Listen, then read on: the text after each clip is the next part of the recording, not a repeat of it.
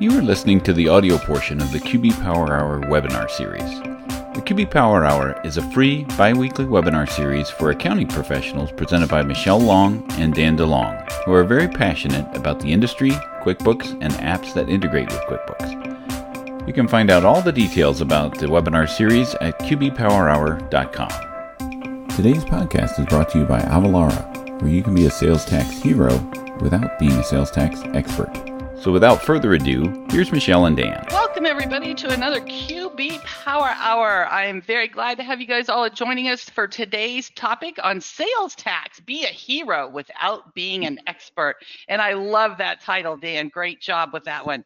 My name is Michelle Long. I'm a CPA with an MBA in entrepreneurship, owner of Long for Success, trainer for Intuit for the past, gosh, 11, 12 years, 13? I don't remember for a long time. Author of five different books. Check them out on Amazon if you'd like to check those out. And I'm really glad to have you guys all joining us today. I hope everybody is staying home and staying safe and healthy and uh, enjoying time with the family. Hopefully, you're not getting on each other's nerves yet, but we're very glad to have you joining us today for this Power Hour. Dan, you want to introduce yourself? Yeah, my name is Dan DeLong, owner of DanWith, uh, formerly of Intuit uh, for about 18 years, and um, the I've, I cut my teeth on uh, QuickBooks Point of Sale, and sales tax was one of those one of those nuances of that of that program that was, of course, very important to um, uh, to, to to our customers. Uh, but it was one of those things that people just really shied away from. Uh, so I was the only one that stood forward when it came to figuring out sales tax to be able to support it. I was a uh, corporate trainer for Intuit and, and trained most of the tech support group on on point of sale as well as QuickBooks. And uh, I'm just really excited to have uh, you know someone come on that that loves sales tax as much as I did. and speaking of someone who loves sales tax, um, oh, I thought we had a slide there. I guess it didn't get updated. That's okay. Matt, you want to go ahead and introduce yourself quickly? Yeah, for sure. So yeah, I like to say that I definitely get to talk to talk about sales tax.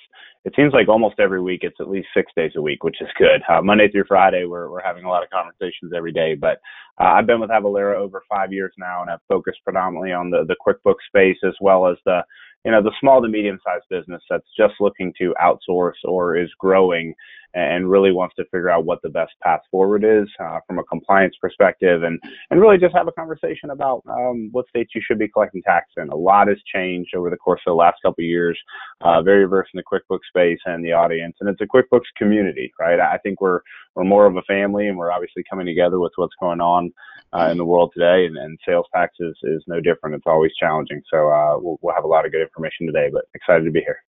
That's great. We're really glad to have you joining us too. You do have some really good information. Um, a little bit more about the QB Power Hours in case some of you are new to us.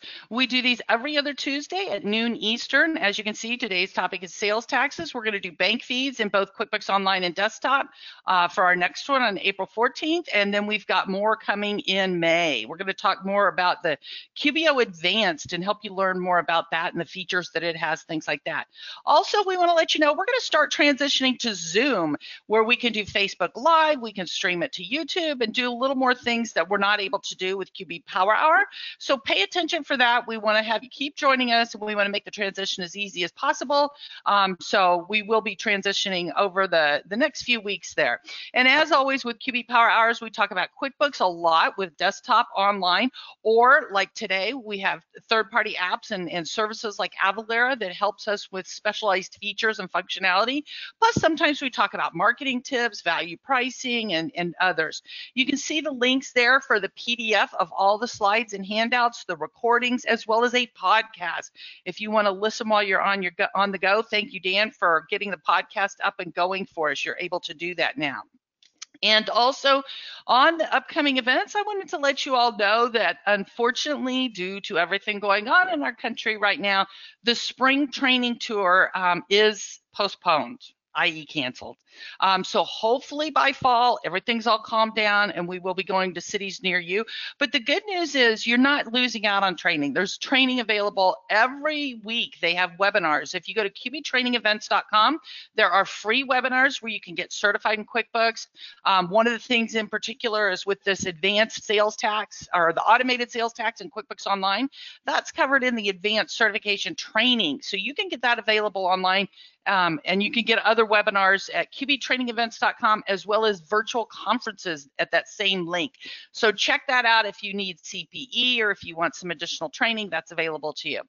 Our agenda today, first of all, we're going to have Dan giving you an overview of sales tax and how that works with desktop.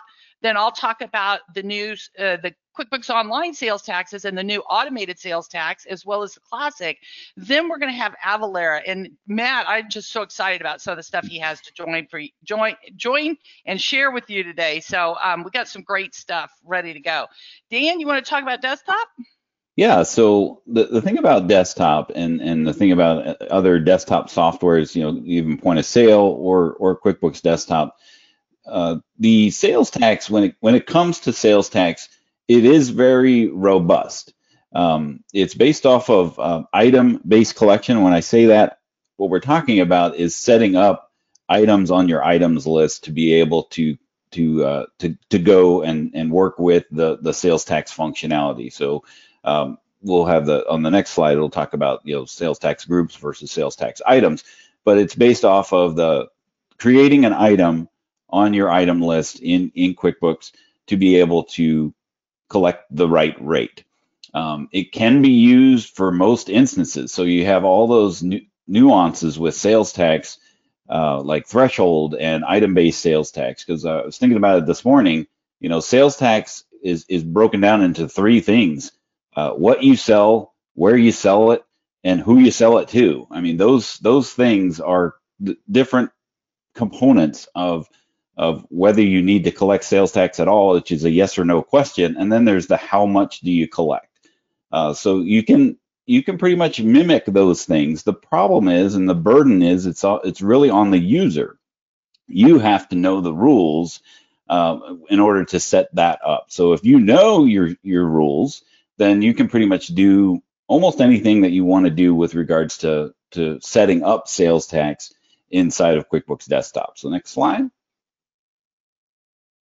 So in desktop, you're you're going to create uh, sales tax items, and those individ those are individual components of uh, of of the of the sales tax itself. Typically, it's you know state, county, and municipality, whatever that happens to be, and and this is where it can get uh, can get a, a pretty tricky. Um, I used to know, well, I still know the friend.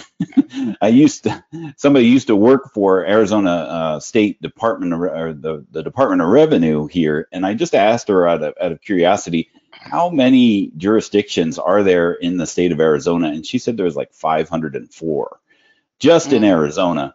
Um, you know, unfortunately, you have some some states that don't collect sales tax, so that's zero but just you multiply the number of sales tax or sales tax jurisdictions by state, uh, especially when if you're considering something like uh, e-commerce, um, that gets really really tricky. And, and Matt is going to I think blow our minds when we really talk about the the all the the, the complexities of of sales tax when you are doing something like that because you know even just a local business that has like a, a, a, truck or what what have you, you know, if they sell their inventory off of a mobile, like a service truck, like a heating air conditioning, they have to know where they're selling that that to.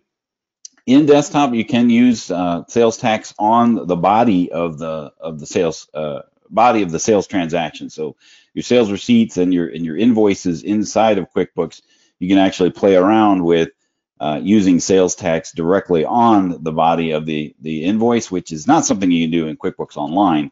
Um, so that way, that that way, it, it helps be able to uh, allow you to be able to function with those nuances with like a, a, luxury threshold or something like that, where it's like a boat, it's only sales taxed up to $4,500 or whatever it is if you sell it on Tuesday in uh, in Florida. Uh, I mean, whatever it is, you know, it's, there's all sorts of different uh, things to, to know. And again, that burden is, is reliant on the business owner or the person that is actually setting up the sales tax in, in QuickBooks. So moving on. Uh, so this report is what allows you to help you uh, pay and file your sales tax, the sales tax liability.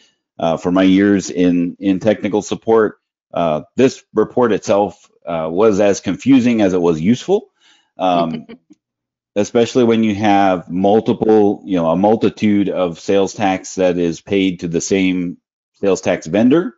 Uh, so typically, most sales taxes will be remitted to uh, the state, and then they disperse that sort of thing. So when you have multiple sales tax items set up to multiple uh, or the same vendor, then this report gets really confusing uh, when you're when you're looking at it. But this report is designed to help you remit and uh, say uh, submit your and file your your sales tax form, however that happens to be. The the the challenge with desktop is it doesn't uh, it doesn't dictate reality. It just helps you do what you need to do in reality. Uh, so if you have to go online to to submit that form, uh, that's not something that QuickBooks Desktop is going to handle uh, outside of just helping you, you know, giving you the information you need to help you fill out those forms and then remit that payment, which is on the next slide, uh, to allow you to be able to pay the uh, the sales tax. The the functionality is uh, is listed in here. So when you go to pay the sales tax, it'll list what your amount due, what your amount is due through whatever date that you show uh, on that pay sales tax uh, functionality. And it is a special check. So when you create a tax sales tax payment, um, typically what a lot of people do is they'll just write a check because that's what they did. They wrote a check to uh, to their to their tax vendor and put it to sales tax payable, and that's great for the accounting side of things. But QuickBooks likes a sales tax payment uh, transaction, and uh, it will show up or mess up the amount that's due uh, based off of not doing it uh, correctly. Um, so you can go through and pay sales tax this way. It all goes through the special account of sales tax payable. And again, QuickBooks does not file or e-pay, uh, so you're really just matching reality in QuickBooks uh, as opposed to dictating reality or making something happen through your through your QuickBooks. So that's kind of in a nutshell the sales tax in on and desktop. One, one thing, Dan, though, like you said, when people pay that sales tax wrong and they just do a normal check, one of the things that I love about desktop, though, is under the client data review tools, under those CDR tools, under your accountant menu in desktop, you have the ability to use a tool that will find and fix mm-hmm. those sales tax payments where they just entered a check instead of making it a sales tax payment, it will find and fix those for you pretty easily with that tool. So yeah. that is something that is nice um, that we have in desktop with when it comes to sales taxes. Yeah, and it's uh, it doesn't mess with your reconciliations if you if you uh, had reconciled that check already. Uh, so it's a really neat uh, neat tool. Uh, yeah. If you can, if you know how to use it, if you, I mean, if you can find it and use it, it's, it's, it's an awesome tool. Yeah. And one of the most important things, too, or one important thing at year end, is you all are cleaning up these files. That's something to look for. Go look at the balance in sales tax payable. Have there been any payments in it? Because what you'll find sometimes is on their income statement, you'll see something like state tax expenses, and they've been writing a check and posting sales taxes to the expense account instead mm-hmm. of to that payable account. So that's something you want to look for at year end when you're doing some cleanup work. Yeah, my um, favorite story is from that that same friend who worked at the Arizona Department of Revenue. Was every month somebody would come in and say, "I can't afford to pay sales tax," and then she would just give them that deer in the headlights look of, "Wait a minute, what are you doing spending the state's money?" Right. you know, yeah. let's let's talk about what is a liability and what is an expense to your business now, yeah, because there should be no. Exactly. You know, there should be that question or that that statement should not be uttered from a business owner's perspective. You're holding it on behalf of right. the taxing authority. It's not your money. I actually have a client, we had to set up a separate savings account for sales taxes so he would have it available. Because he stayed in the bank account, he was ready to spend it. So we had to move it over. He's got burning right. pockets. yeah. Let's talk about QuickBooks Online now. And one of the questions that came in, somebody says the client is using QuickBooks Online for invoicing. However, the bookkeeper does the books with desktop. Hello, that makes no sense. um, I want to merge the files in QBO. Is there a danger of the upload wiping out existing files? Absolutely. Um, when you convert a desktop file to QuickBooks Online, it will wipe out what is in QuickBooks Online. So there are third-party tools that you mm-hmm. can use um, to do some importing and exporting and transactions and get the invoices in there and things like that. That's beyond the scope of this engagement. But no, do not do that because you will wipe it out. So let's talk about sales taxes in QuickBooks Online. And it started with the manual desktop, uh, uh, the manual sales tax feature in QuickBooks Online that was similar to desktop. And we'll talk about that in just a second. But the new automated sales tax is now available in QuickBooks Online. Like Dan mentioned in desktop, you have to set the rate up. In QuickBooks Online with the automated sales tax, it's automatically calculated and set up for you. One of the things that I know clients used to have trouble with is let's say the sales tax rate is increasing as of January 1st. They would forget to change it on the items list, like Dan was talking about, and they'd be charging the old sales tax rate. Um, with QBO and the automated sales tax, it's going to automatically update for those changes, um, and it's going to calculate sales tax automatically. So that's really nice. Um, so, who has the automated sales tax? People that are new to QuickBooks Online. When you create a new QBO company, um, you can get the new automated sales tax feature. And it's possible if somebody did a desktop conversion that you're going to have that new automated sales tax feature. The other sales tax center, it's the manual sales tax in QBO. This is the old one that's been around um, for many years now. You do need to input the rates, just like Dan said. So I'm going to go over it kind of quickly here. You have to set up the rates yourself. It is different from desktop because they're not on an items list. They're all within the sales tax center. And the sales tax agencies aren't on the vendor list. They're in the sales tax center. So that's something a little different between desktop and online uh, but you do have to input the rates yourself and you need to set up any of those combined rates um, that Dan talked a little bit about as well. So who has it? Legacy QBO, people that have been using it for a while. And some people choose to calculate it manually. They don't want to go to the new automated sales tax feature. Um, so you can, if it's available to you, Intuit is rolling it out, you can convert from the manual sales tax to the automated if you would like to do that. And there are more details on this in the um, advanced training materials, module nine. Um, it covers all this in more detail because um, we're going through it a little quickly. But one of the things with the automated sales tax, it, it is great in some ways and it concerns me in other ways. So one of the things that is nice is it helps you to do the setup really quick and easy. You generally only need to add the sales tax. QuickBooks will know which local and district taxes apply. So if you've got, you know, usually what they do is there's a county sales tax rate, a, uh, a and a, a city, a county, and a state, all those sales tax rates, but you only pay one amount to the state and then they divvy it out. And so QuickBooks will know which local and districts apply, and it calculates the sales taxes based on the location. And location is really, really important. And I'm glad we've got Matt on here to help you to understand more about Nexus because location is key. It's going to go based on the seller's address. So whoever's selling it, unless it's shipped and delivered. And that's where we see people getting into trouble now because people are selling through e commerce or on Amazon or other online things. And we have sales going all across the country, which could be triggering sales taxes in states and locations all across the country that you're not aware of. And Matt's going to help you learn a lot more about that in a little bit. So I'm not going to go over it too much. But just let me, and Matt, you can help me with this one here. This is how important it is. There was a mattress company, and I believe it was in Washington selling mattresses to Oregon. Is that correct, Matt? Yeah.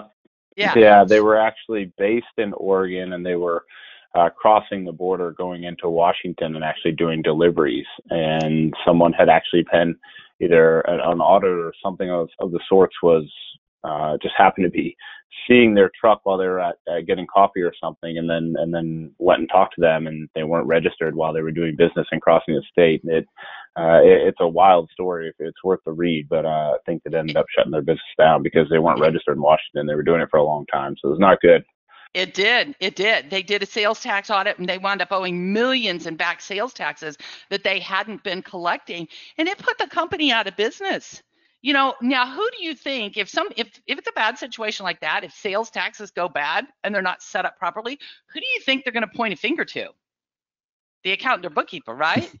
So that's why I'm excited about the automated sales tax feature, but I'm also concerned about it because sales taxes are so complex. So location is key, but then also the product or service that you're selling. And I learned this from some people at Avalara years ago. If in some locations, if you have a Hershey's bar, it's taxed as candy at one sales tax rate. But if the Hershey bar has almonds in it, now it's food and that's a different sales tax rate. So when we're setting up these product or service items, we have to know all these details. And I don't know about you guys, but I am not a sales tax expert, nor do I want to be. So I don't want that liability of saying, you know, in another example, fluoride toothpaste and non-fluoride toothpaste. And Matt's got some other great examples that he's going to share with you. I don't want the responsibility of knowing that level of details. And that's why I do recommend often when I'm presenting and teaching these certification classes or other training, I recommend people turn to someone like Avalara because they have the services as well as the app to help you with these things. I don't want that responsibility myself. Um, and we're going to i'm going to show you a little bit more about setting up the products and services in just a minute. And then as you know sales taxes are also based on the customer. Is the customer taxable or not? Are do they have a resale um, exemption? You know are they buying for resale? Um, are they buying for a nonprofit organization or a governmental organization? So sales tax is calculated based on all three of these different things. And if any one of them is set up incorrectly, you're going to have problems. And so here's an example of where within the automated sales tax in QuickBooks Online, you have to set up that product or service item. First of all, you have to choose the right sales tax category. So in this example, we're going to choose a special category like under software. And you'll notice on the right hand side then, so once you want need to choose a special category, under software services, is it consulting? Is it installation? Is it tech support? Which one is it? Maybe it's all of the above. I mean, this is where, you know, I don't want the responsibility of, oh my gosh, I choose the wrong one. You know what I mean? Because you have to now set it up item by item and make sure that you get it correct because there's way more details to sales taxes than we ever realized.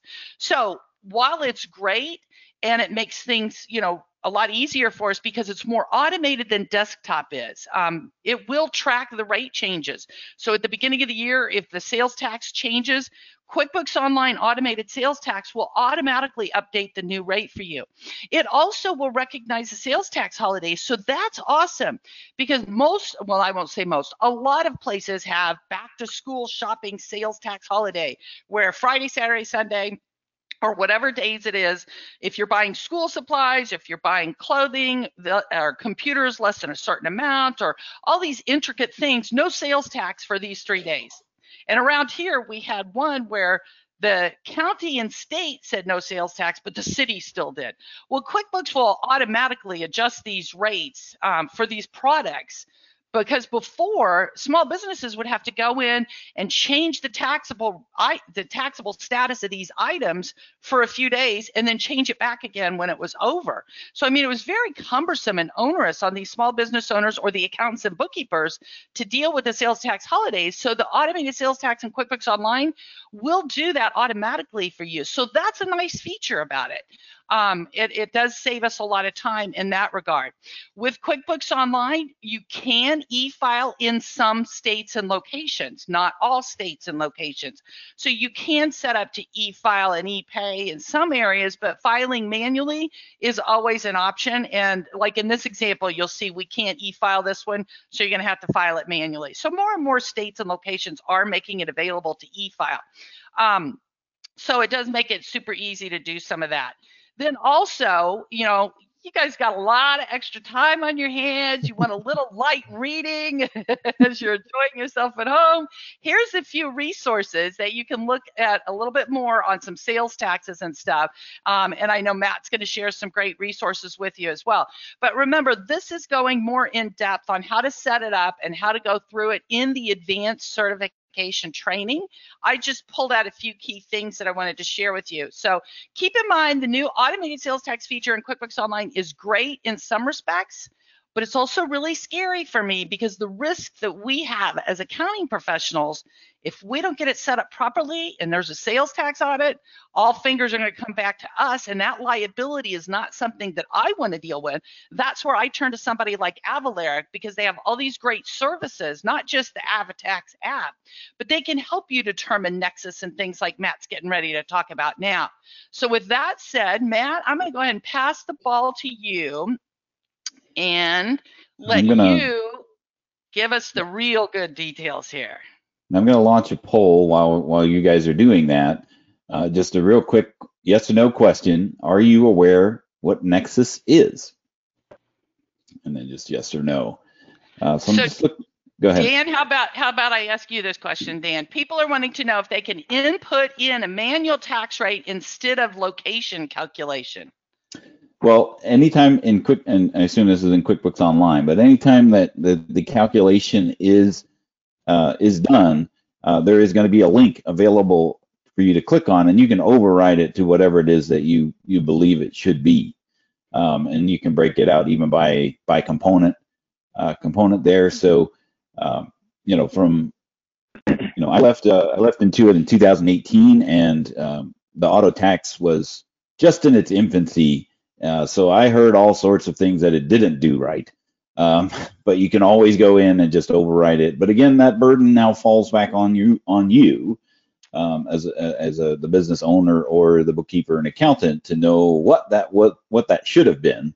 And a lot of times that ship has already sailed, uh, and Yeah. now you're you're either um, you know holding it holding the bag, uh, owing the sales tax uh, to the state because the state doesn't care that you uh, didn't set it up right. Uh, they just want to know what you're what you're due when you file when you file the form.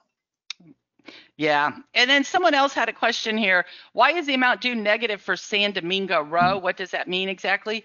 Keep in mind when we do these screenshots, we're getting them from sample companies that all of us trainers play in. So don't think that everything in there is, is correct by any means. Like, Yeah, for example, when it comes to payroll, we process payroll all the time, but we never pay it and we never pay the sa- payroll or the sales taxes either. So you'll see all kinds of funny things in those screenshots. So don't pay attention to that. And like Dan said, if there is like a sales tax audit, or if you discover that you owe more sales tax, or you invoice somebody and you didn't charge them sales tax, in the advanced training materials, we tell you how to make some adjustments like that. We also cover how to see how the sales tax was calculated automatically. So if there is something wrong, you can override it, like he was talking about, or you can fix it, or whatever. There's more details in the advanced training materials that we don't have time for here. Yeah, typically that will show up uh, when you're looking at that report. It'll have a difference in what what the amount collected versus what the amount due is uh, when you go to pay the sales tax, and that's that's where you have to put on your Sherlock Holmes hat and try to figure out uh, what was entered that's causing that to happen. Uh, but like Michelle said, that's that's a that's a whole hour in itself trying to trying to piece that together. So we did have the uh, we're sharing the the the results of the poll. So Matt, good news. Uh, a lot of people know what Nexus is, so that's awesome. so you have I- uh, le- less work on your hands first off. You know what, though, Sounds Dan? good. I, I would say that I think I know what Nexus is, but after hearing Matt, I think I'm going to realize I don't know what Nexus is now after some of the new rules and lawsuits and things like that. Yeah. So, Sa- sales tax is definitely one of those things where it's uh, you the more you understand, the less you realize what you do truly understand about, about sales tax. Now, Matt, I'm not Alright. sure if it's uh, presenting on your end. Uh, it Yep. looks Can like you see my my slides not yet. agenda? Okay. Give me one second here. There we go. All right. Perfect. Now we should be good.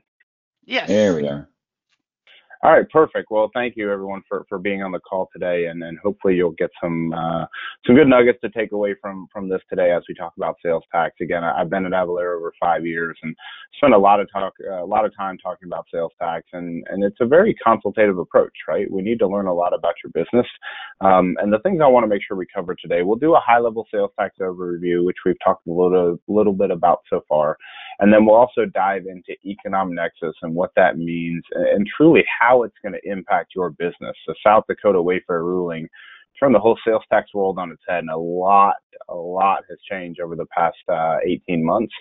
We'll dive into the streamlined sales tax, the way where you can leverage Avalara for some uh, free services, and then also we'll walk through how you can automate sales tax compliance in addition to the native functionality within uh, QBO as well as desktop. If you have any questions on any particular slides, please go ahead and type them in in, in real time. We'll make sure to have plenty of uh, plenty of time at the end once I run through everything.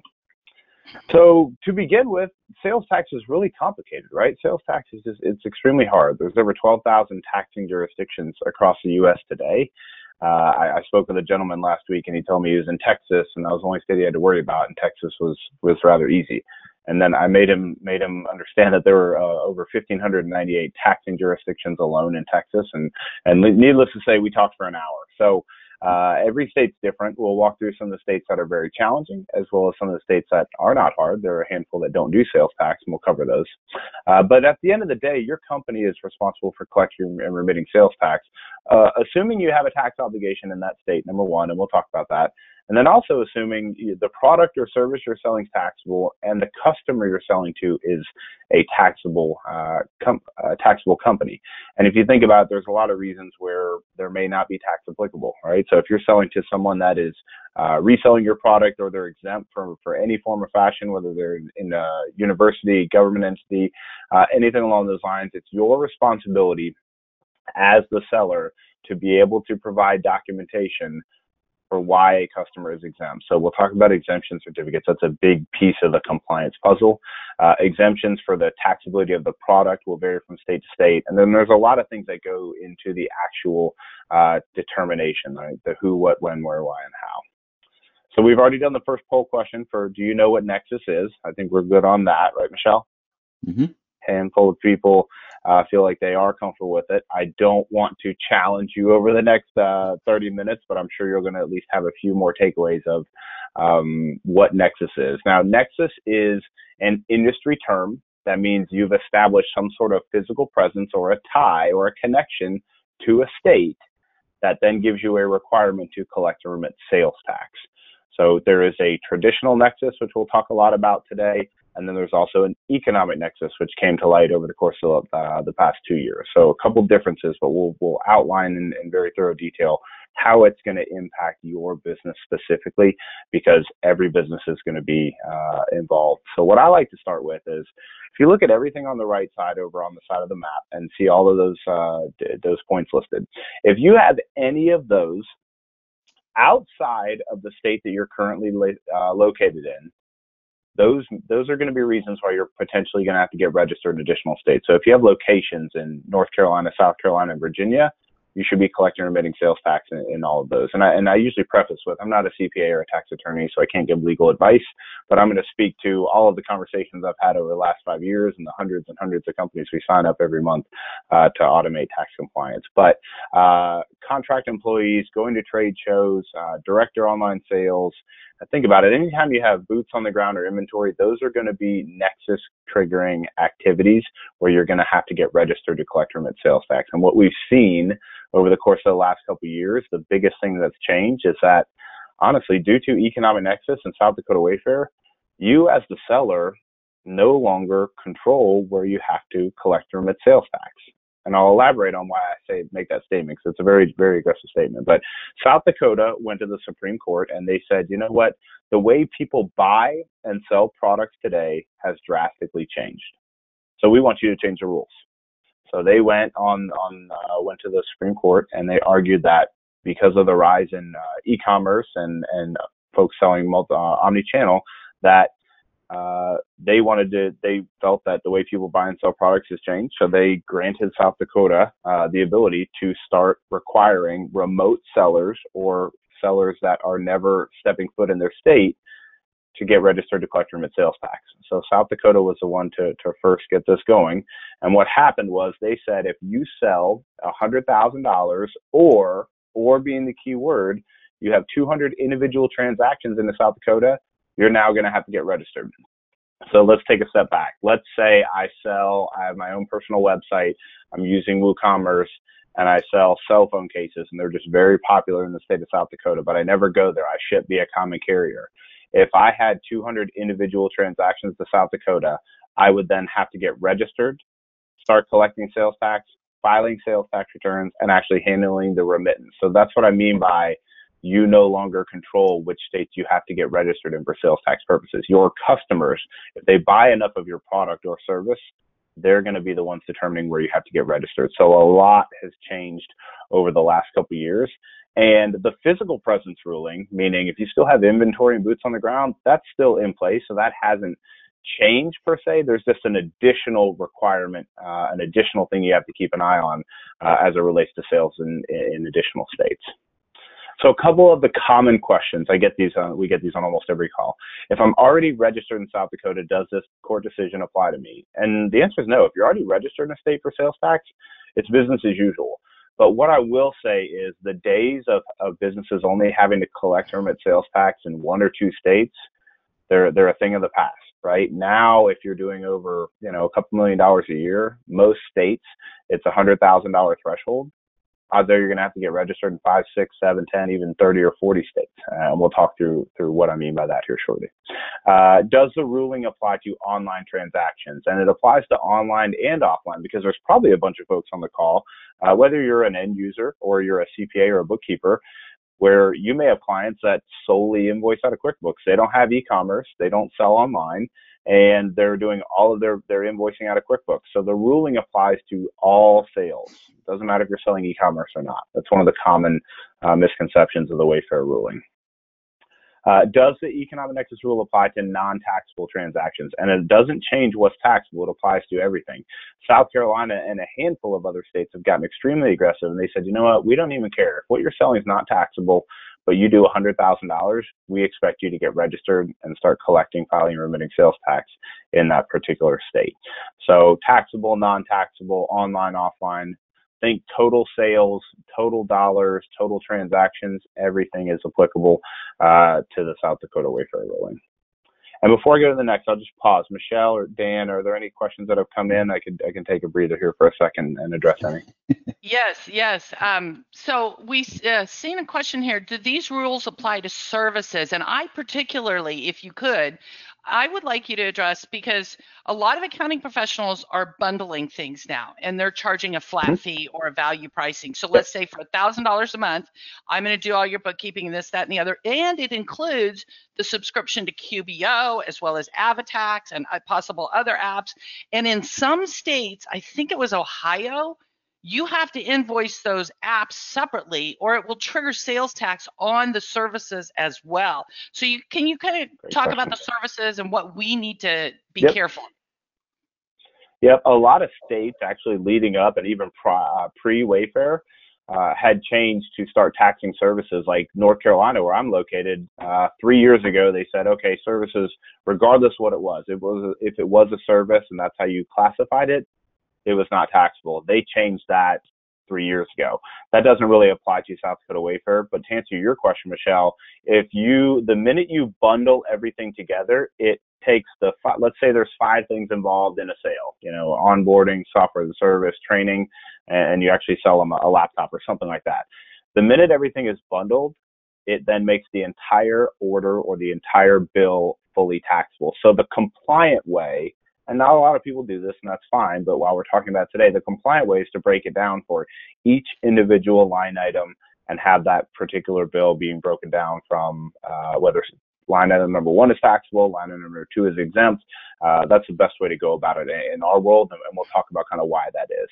Uh, services are, are challenging. They have a lot of varying taxability, but if you think about selling TPP, tangible property, right, a cell phone case, pens, notepads, those are always taxable when you get into things like services and software and some of those tricky kind of industries that's where they're going to see a lot of varying taxability. Um, and so how does wayfair apply to services Total sales, every state is different. Great question. And then we'll get into the second poll. So every state is different. Uh, a lot of them, they don't care if it's taxable or not. It's just gross sales. So South Carolina was the example I, I think I used a minute ago, but gross sales, if you do $100,000, whether it's services, they may, they may want you to get registered. There are some states that you've triggered an economic nexus threshold. However, that service is not taxable. Some states don't require you to get registered. So every state is different. I have a great link that will summarize this at a per state basis that I will send out here uh, towards the end of the webinar. I'm al- I'm already overwhelmed, and I thought I knew. I know.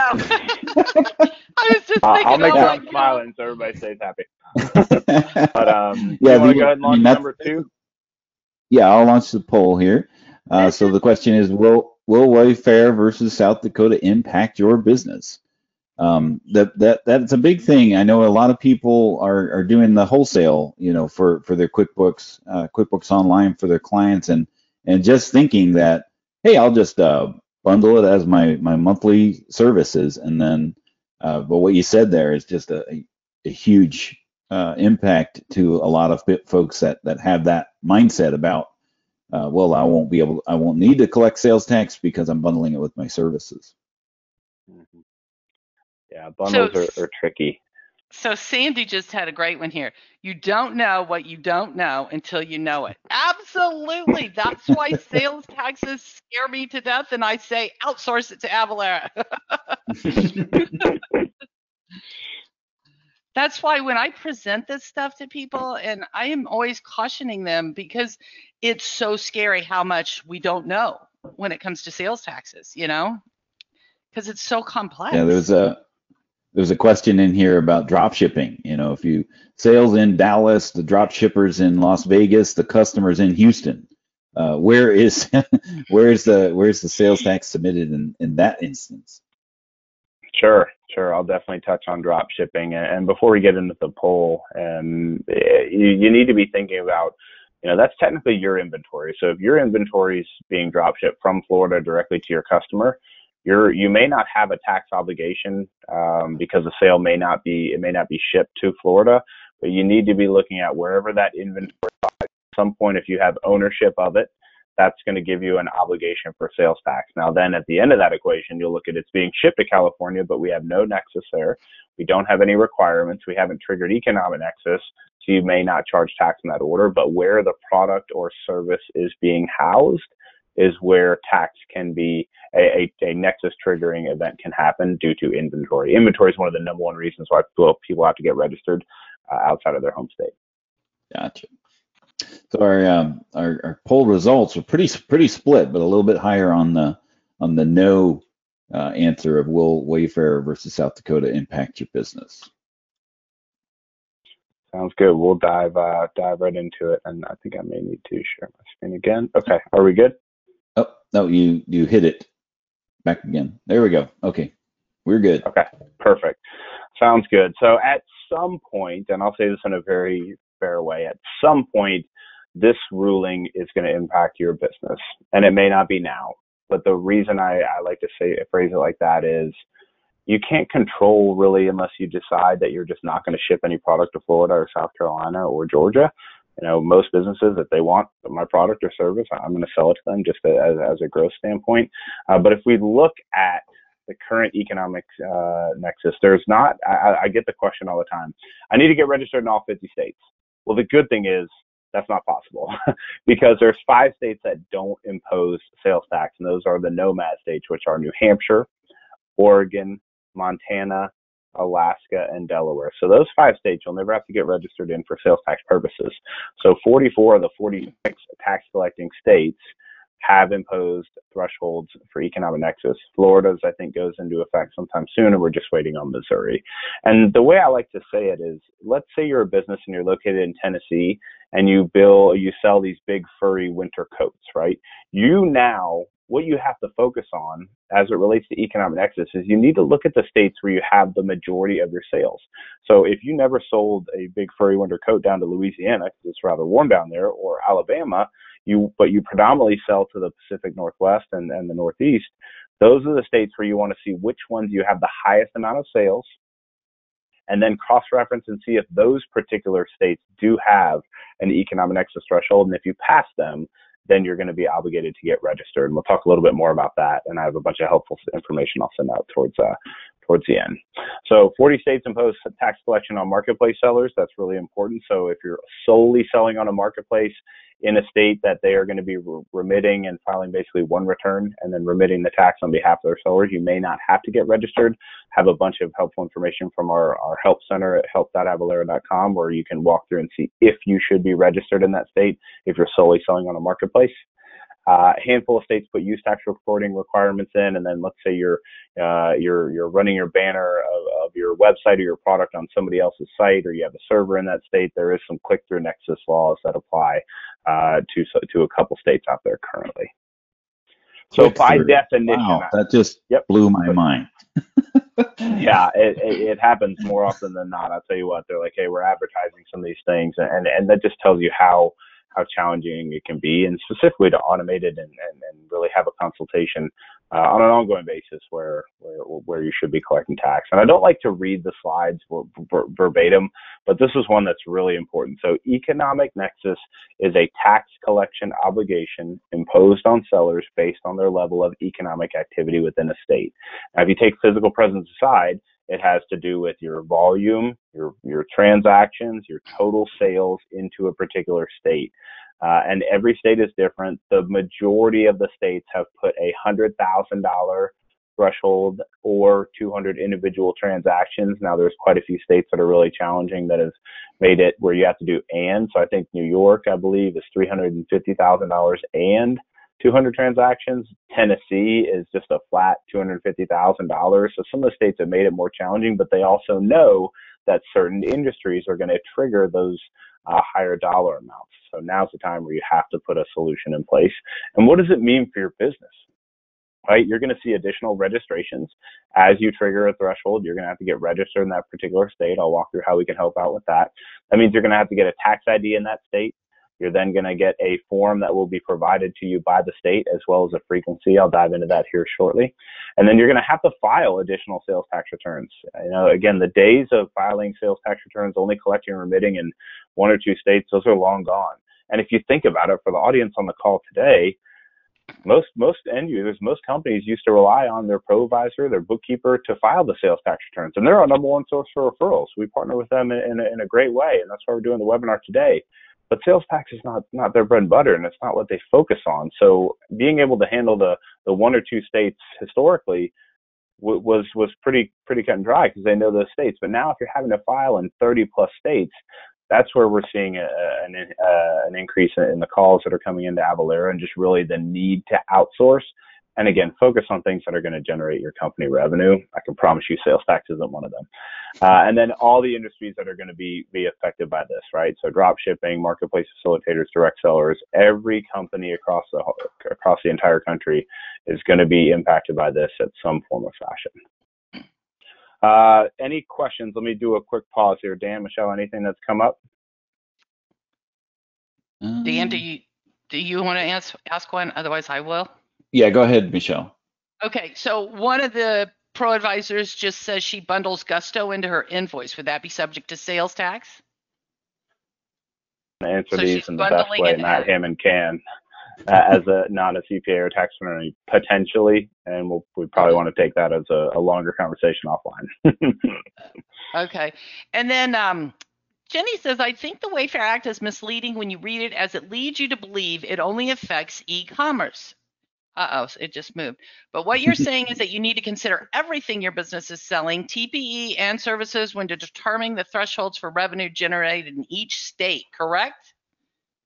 Correct. It, it, it comes it comes from remote sellers, and typically remote sellers are selling e-commerce, and I think that's part of why the, the ruling came into effect because there are so many e-commerce sellers. There's millions of folks that are only selling online. And if you look at, you know, where we're going, right, everybody's trying to make their product and or service available online, particularly with what's happening right. with, with our world right. today, right? E-commerce is probably thriving. I mean, if you're in the travel industry, you're probably not having a whole lot of fun right now. Apologies for those folks, but you know, people are still buying things online and having them shipped directly to their door. I mean, Amazon and and the other marketplaces out there, it's just uh, it's booming. So uh, great question, but it does re- it does impact total sales.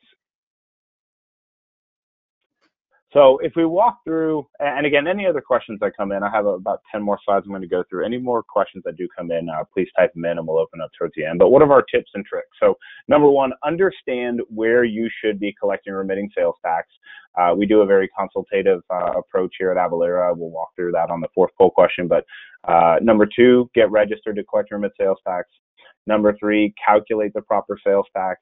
Number four, manage exemption certificates. And then five, remit and file the sales tax return. So we can do a Nexus study to help out with step one. Uh, we actually have an online tool as well. But if you want to do a very in-depth study, we ask you a bunch of questions about your prior 12 months of business activities. And then we'll give you a very detailed report telling you which states we believe you should be collecting remitting tax. Uh, number two, Avalara can do the registrations for you. Uh, we have a turnaround time of about two to three business days once you submit the application. Happens very quickly. Uh, number three, Avatax, which I'll dive into here in a minute.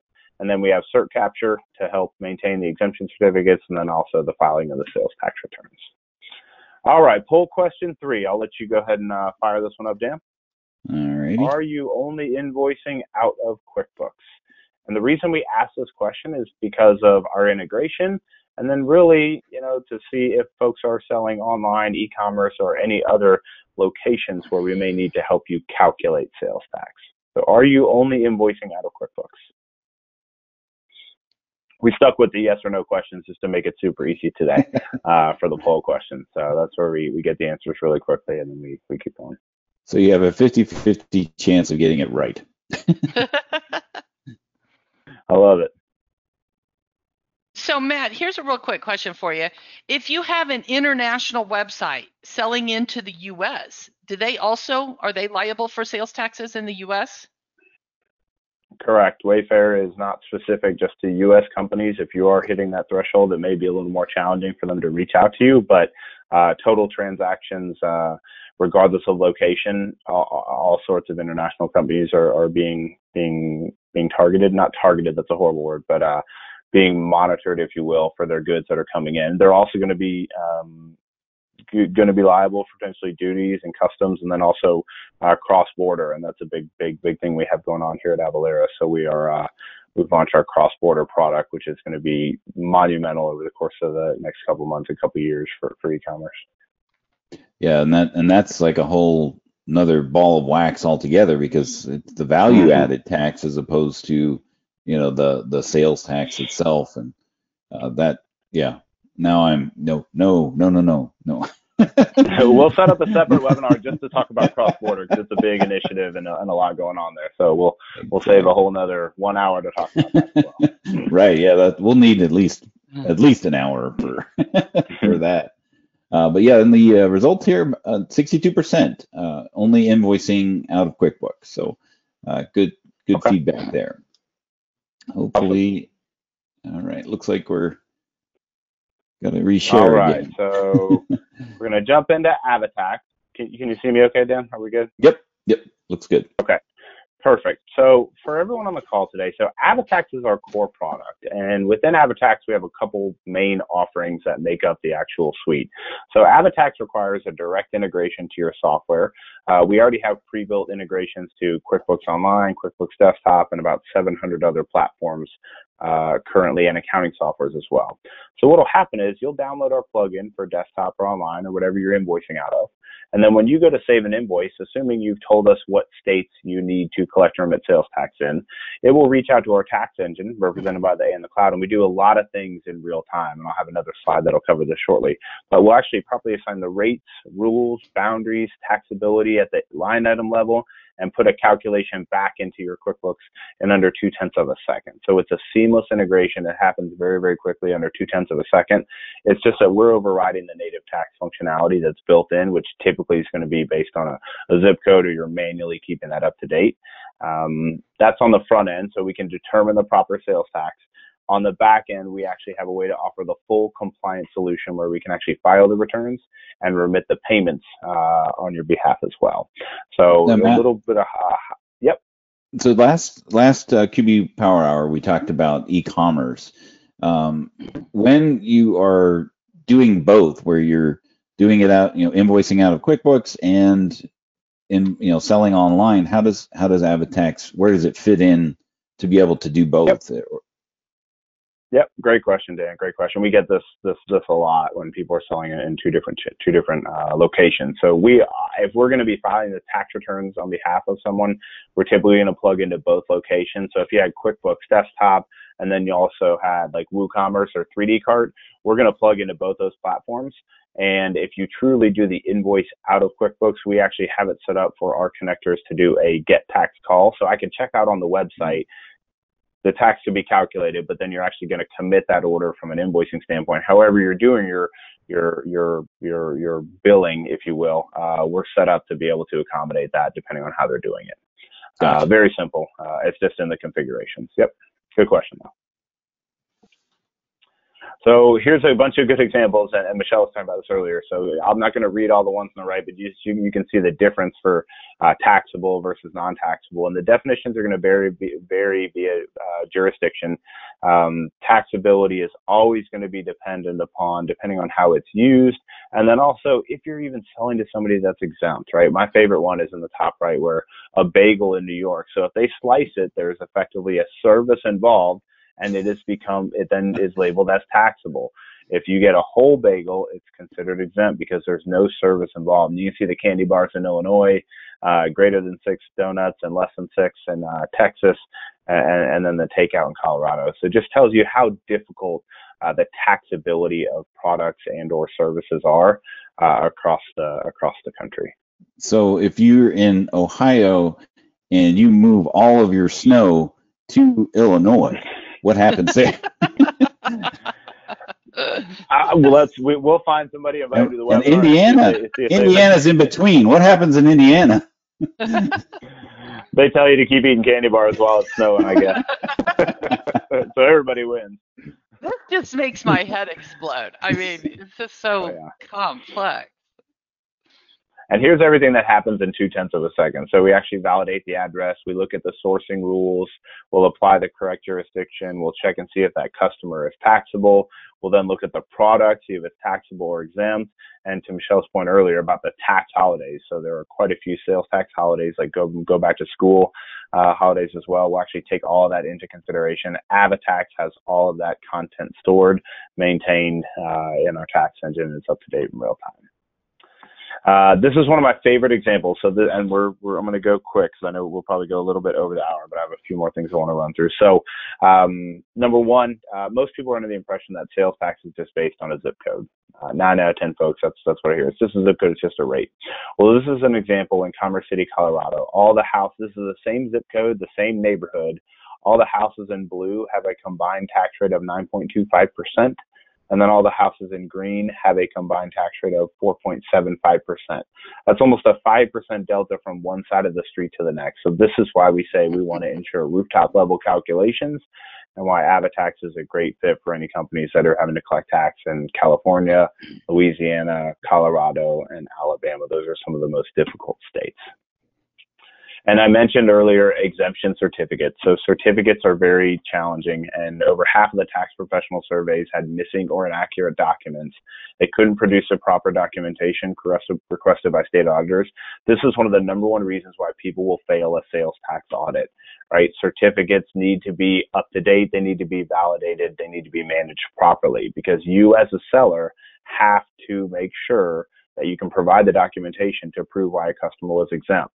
So what we'll do using our Cert Capture portal is store, maintain, validate, and manage the life cycle of exemption certificates on an ongoing basis to keep you in compliance. This is the third piece of the Avatax platform uh, that you can leverage. All right, so now's where we get excited, right? We're getting right towards the top. Let's talk about how you can get a bunch of these things at no cost. I don't want to say the, the, the F word. I don't want to say free, but uh, the Streamline Sales Tax is a, is a group of 24 member states that were founded in 1999 to come up with some uniform tax definitions. They wanted to simplify the, the remittance of sales tax to the states. And they have a governing board, they have an exempt administration, an audit process. There's a lot of really cool things they have put in place, but this is an amazing program. And what we're seeing is companies that are being impacted directly due to Wayfair South Dakota are having to get registered in a lot more states. And the states in green on the map that you can see here are the member states for the SST program. So the way I like to phrase it is we can actually help you get uh, some significant uh, reductions in fees that you would pay for Avalara uh, by going through the SST program. And I'll walk through how you can get, I'm just going to say free. Everybody likes the word free. My wife always says it. She's like, it's free. Let's buy it. Um, so here's what it means, right? Uh, as long as you don't have a fixed place of business, as long as you have less than $50,000 worth of property, less than $50,000 worth of payroll, uh, less than 25% of total property in any of those states, you can be what is considered a volunteer remitter.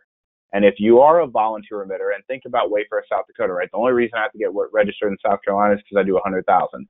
I never go to that state. I don't have any of these bullet points listed. Well, if that's the case, at, by signing up with Avalara and being the certified service provider, you can see everything you will get at no cost, free, via volunteer. So we register you at no cost. We will actually calculate the tax for you in those states at no cost.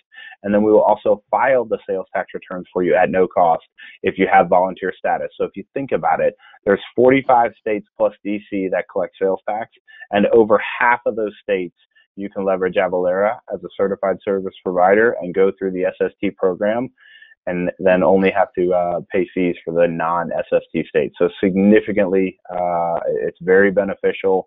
And if you're solely having to get registered due to Wayfair South Dakota, this is one of those things that it's just a no-brainer.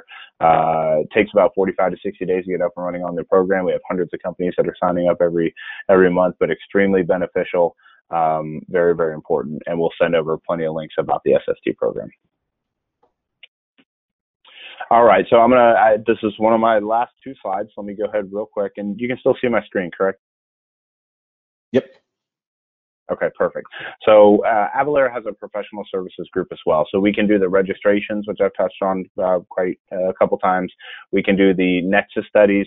We also have some voluntary compliance services. So if you had uh, uh, some some challenges in some additional states, and uh, you may have owed a state hundreds of thousands of dollars, and you wanted to go to them and before they reach out to you, one of the number one things you want to avoid is getting a letter from the state the minute you get a letter from the state, they have the ability to look back. The statute of limitations typically is three to four years. I think California, they can go back up to seven years, but that's where they're going to come after you for penalties, fines, interest, and potentially taxes that weren't collected, paid, or, or, or remitted. So we have, uh, these are former CPAs, tax attorneys uh, that are Avalara employees. They work here and we help out with backfiling, uh, mapping, the certificates, as well as any voluntary compliance services. So we offer these services to our Avalara customers. So if you do buy the software and you go through the SST program, we set up free consultations where you can walk through uh, your historical liabilities and, and get a, a proper compliance path moving forward. All right, final poll question. I'll go ahead and let you launch this one, Dan, and then I have a couple other things I'll touch on, and then we can uh, open up for the Q&A. Okay. Would you like to have a 30 minute convo with Avalara to see where you should be collecting sales tax? So, um, so yeah, this is, uh, you know, taking it to the next level as far as reaching out and, and working with, with Avalara. Um, what, what would you like to, to do moving forward? Next steps is really what, what it boils down to. And, and what we'll do is you, will actually, go ahead, Michelle. No, no, that's okay. I was going to say what we'll do is so we have about uh, 30 people here at Avalara that are solely working on, on QuickBooks customers. So we're dedicated to the QuickBooks community, uh, and we'll have an initial introduction call.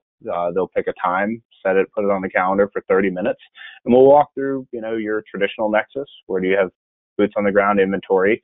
We'll walk through your sales from an economic nexus perspective, and really, you may not have any challenges. We talked. I had somebody I talked to last week. They they don't hit economic nexus in any other states. They're located in Massachusetts, and they sell mice, like for a computer.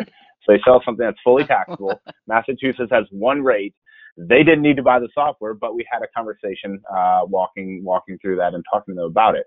Uh, but anytime you get into services and and and, and uh, maintenance contracts, you know, those are things where we want to walk through your business, talk about how you operate, and see if you're even going to be a good fit for Avalara, and then how we can help. I mean, I like to phrase it like this: we can help you as much or as little as you need. And I'm a firm believer in, in this statement, and I say it all the time: is do what you do best, and then outsource all the rest, right? Sales tax is our problem. Let us handle it. You focus on revenue generating activities um, and let us help you with the sales tax piece. Awesome. So, um, so yeah, there's uh, this is such a wealth and, and information overload uh, when it comes to the sales tax. And and one of the things to keep in mind, you know, there there are the the tax calculations uh, that comes in with QBO. Um, yeah, there's some stuff going on with the filing, so you want to make sure what you need to do uh, as far as that.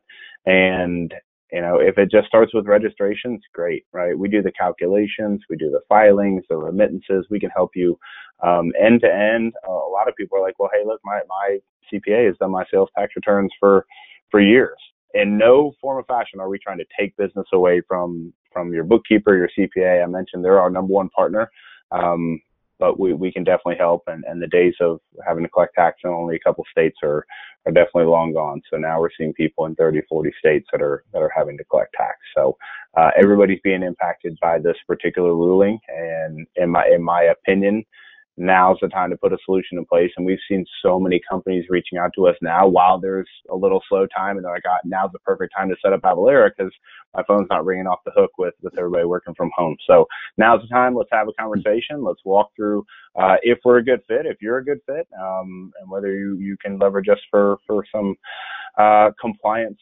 services moving forward. Yeah, and it doesn't necessarily need to be every client that you have you know work is is is needing Avalara services. Uh, you know, if you have a very simple simple client, simple situation, simple tax situation, one location, brick and mortar store, they don't, you know, there is no, you know, you can you can make it simple, uh, or they, they it, it could be a simple fit um, where you do it yourself. Uh, and and you set it up. Now, one one thing that one person had, had questioned here is, um, when you have, oh, I'm looking for the question now, it just uh, flashed off my screen. Um, when you're well, integrating, have... when you're integrating Avatax with QBO, where where does sales tax lie? Is it all in Avatax, or is are you doing something in QBO and Good some question. things in, in Avatax? You'll be turning off the native functionality in QBO um, so that Avatax can be the the de facto for for the calculation engine. So that's one of the things we get where people sign up with Avalara and they're seeing duplicate taxes because they haven't disabled the calculations that come standard in QBO. It's a very common question. But think about it like this: once Avatax is plugged in, you're you're leveraging us to calculate the sales tax, whether it's city, state, county, any special taxes that are applicable. Uh, and then we'll also look at each line item and determine if it's taxable at 100% or 50% based on the ship to address. Taxes derived, sales taxes derived from the ship to address where the goods are exchanging ownership. So wherever you're shipping the product to. Now there are a handful of states that have sourcing rules. Like if you're located in that state and you're shipping in that state, I believe Arizona is one of them, you're actually going to charge tax based on wherever you're located. If it's a product, if it's a service, wherever they're performing the service, that's where tax is subject to. Uh, again, super complicated, uh, but, we can, but we can help. And and I have plenty of time. We can stay on for a few minutes. If there's any other questions, please go ahead and uh, type those in. I think Michelle might have just sent a note there. So any questions, they are anonymous. They're, they're, we, you can ask your question about your business. We promise we won't say your name or or anything along those lines. Well, well, Matt, I did have a question, and I also wanted you to share the slide that has the resources and the links that you have. Um, but can you talk about what type of support and partner programs you have available for accounting professionals? Yep. So we have a direct partner program where you can sign up to be an Avalara partner. Uh, there's a commission structure based on uh, the recurring fees for the software um, you'll actually have a, a, person you'll work with, and, and, Jamie may be on the call. I think she may have hopped off at the top of the hour, but we have a, whole group of folks that are dedicated towards the, the, the QuickBooks community, the QSPs that are out there, the bookkeepers, ProAdvisors, um, and then what will happen is we'll actually link whoever you refer over to the software piece, uh, the end user Uh, they'll be tied to your account. So we'll see who you referred over, which of them actually purchased the software and or why. They're all going to go through a, a, full consultation of whether Avalara is going to be a good fit um, from that standpoint. And let me put a couple of these other uh, other links in the chat. Did that first one just come through? I think I should have just sent it. I'm going to put a couple things in here about the, the South Dakota Wayfair ruling. As well as the mm-hmm. streamlined sales tax. Again, the SST program is very beneficial. One of the other questions we get, Michelle, is how often do I have to file tax returns? That's one of the biggest questions we get. And it's tough because Avalara doesn't make that determination. So the states will determine your filing frequency when you're getting registered as well as what forms you file. You will then bring the form and the frequency and tell our software wh- when that is and when you want us to start filing, and then it will be automated moving forward. We will also alert you if you trigger economic nexus in a given state. So Avatax has like a heat map it built inside the product. When you log in, the moment you go over 80% of that threshold in a given state, the state will be highlighted in like a dark orange color, and then you can leverage us to get you registered in those particular states. That's great. And, and you all have the slides. If you don't have them, remember you can get them um, on the GoToWebinar toolbar, or you can get them from that link uh, that we mentioned earlier. You've got Matt's contact information. So if you are interested in that partner program, Jamie, I saw put in here, contact Matt or Jamie to become a partner. Lots of benefits for our partners. And I, I love that. I mean, that way we don't have to be a sales tax expert, but we know where to go to get the help to support our clients so that, you know, we can turn to you all for that expertise in this area. And that's why I recommend you all so highly. Um, I definitely don't know all this. and every time, every time I hear from you all, I you just blow my mind again. I mean, it's just every time. There's so much. Yeah, one I of the, remember one of the questions my, I, Ahead. my when I when I was first in my training for technical support for QuickBooks, that was that was a, a big takeaway from uh, from that. It was like a six, seven, eight week training program. I'm like, I, there's no way I'm going to know all this stuff about QuickBooks in general. And the, the key takeaway was you don't have to know all the answers. You just need to know where to go to find the answers. Um, and the same holds true to to Avalara and sales tax. You know, because there are so many unknowns, uh, and and it's it's like a daily change in the activity. Uh, you have a you have a good partner in in Avalara as far as getting getting those answers, even just to reach out. Well, and and And Don if the just tax typed of- in here. Oh, go ahead. No, I was just going to say, and if the taxability of a product, to to your point, Dan, ever changes from month to month or, or across state lines, we have these. Uh, we have about 2,500 tax codes. So they're Avalara specific system tax codes that you will classify whatever you're selling to the best of your ability. So if you sell clothing, if you sell, I think we have like 10 tax codes for a belt. Um, software as a service, labor. If you're unsure if labor is taxable, we have a tax code for labor. So we will determine based on wherever you're shipping the product to whether or not that that particular uh, line item is taxable or not. The the tax codes are very important. So if you're curious if we have content behind your uh, what you're selling, you can look at our tax code lookup tool. And one of the biggest things of the benefits for Avalara when it comes to the filing and the remittance, we have over 110 people in our compliance team alone. That's all these people do is file tax returns every month. We must pay them good because they seem happy every time I walk by them. That job is horrible. I don't know how they do it, uh, but they seem happy. And, and and when the sales guy walks by and says hey to the compliance team, they're like, hey, I'm like, all right, well, they seem they seem like they're doing doing good. So uh, they have their deadlines for the quarterlies, and when they're in cycle, it's uh, uh, they're the they're the hardworking folks on our side to make sure the the returns get filed. And I think we filed over seven million tax returns in 2019. So Wow. uh, a lot of cool stuff out there, but we can we can definitely help.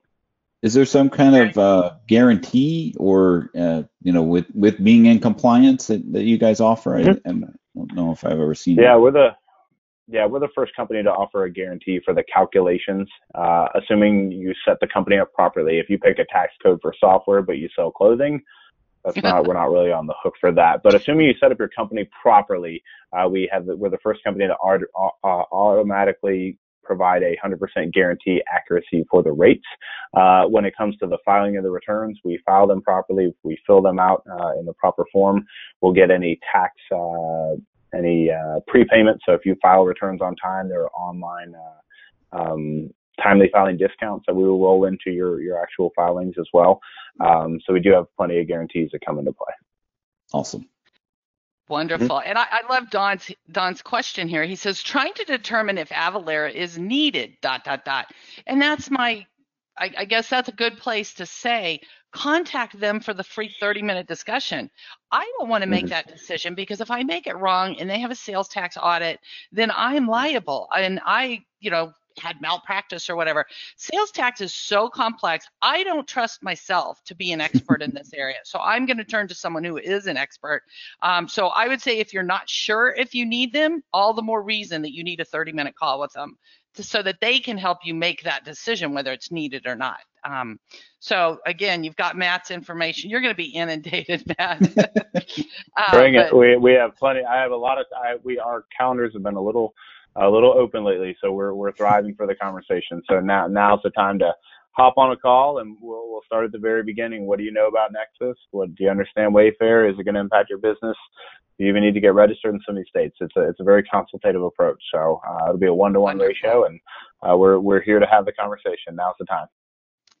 Well, Matt, I think this has been very, very informative. And I know some people were saying, hey, we need to know more about this. We want to know more about that. So I'm very glad that we've had you guys on today. And we look forward to doing some more webinars where we can dig into some more details with you all in the future because this is a very important area. And I think a lot of accounting professionals like myself uh, don't understand the complexity of all this. And so I love you all helping us with that and being a resource for us. And I appreciate you being here and staying overtime a little bit, but I do want to respect your time um, and remind everybody we will, or Dan, you can tell them about the landing page where they can access um, the Avalara webinar and some resources. Yeah, yeah. Once uh, in, in, the next week or so, we're going to put uh, on the QB Power Hour uh, website a landing page for for just for Avalara. So uh, it'll be uh, this webinar, the podcast, and any useful or, or uh, links that that uh, that we want to put in there that were uh, part of it. So you have a, a, landing point to uh, to reach out or, or watch it again because I know I just need to, and I participated. no, me too. All right, Matt. Any last comments or thoughts? No, I'm just putting a handful of other uh, links in here that walk through kind of the timeline for how you set up the returns, uh, the marketplace requirements. If you only sold on a marketplace but you had QuickBooks on the back end, just a bunch of other helpful information, uh, helpful links here. So, and uh, we'll send them up to you, Michelle. We can send them out uh, to anybody else that wants them if they've already hopped off. But um, uh, I appreciate the time and thank you for having us. We really appreciate it. Thank Thanks you. For joining we us. appreciate yes. it. And and for the attendees, if you want to save all those links and you're frantically trying to copy and paste them, if you go to the GoToWebinar toolbar and click on File, you'll see where it says Save the chat log or the questions log. You can save both of those um, so that you will be able to have access to those links and, and um, not have to copy and paste them all really quickly. But like Dan said, we'll get those posted for you. So, Matt, with that, thank you very much. Enjoy your afternoon with your wonderful baby girl. She's so cute. I will. Um, thank you. See you soon. Yeah, thank you everybody for joining us. Bye, Thanks Dan. For joining Bye, us. We'll see you. See you next time. Bye, Dan. See you, Michelle. Thank you. We hope Bye. you enjoyed listening to the QB Power Hour podcast. If you have any questions, feel free to ask them in our Facebook group you can find those resources and much more at qbpowerhour.com.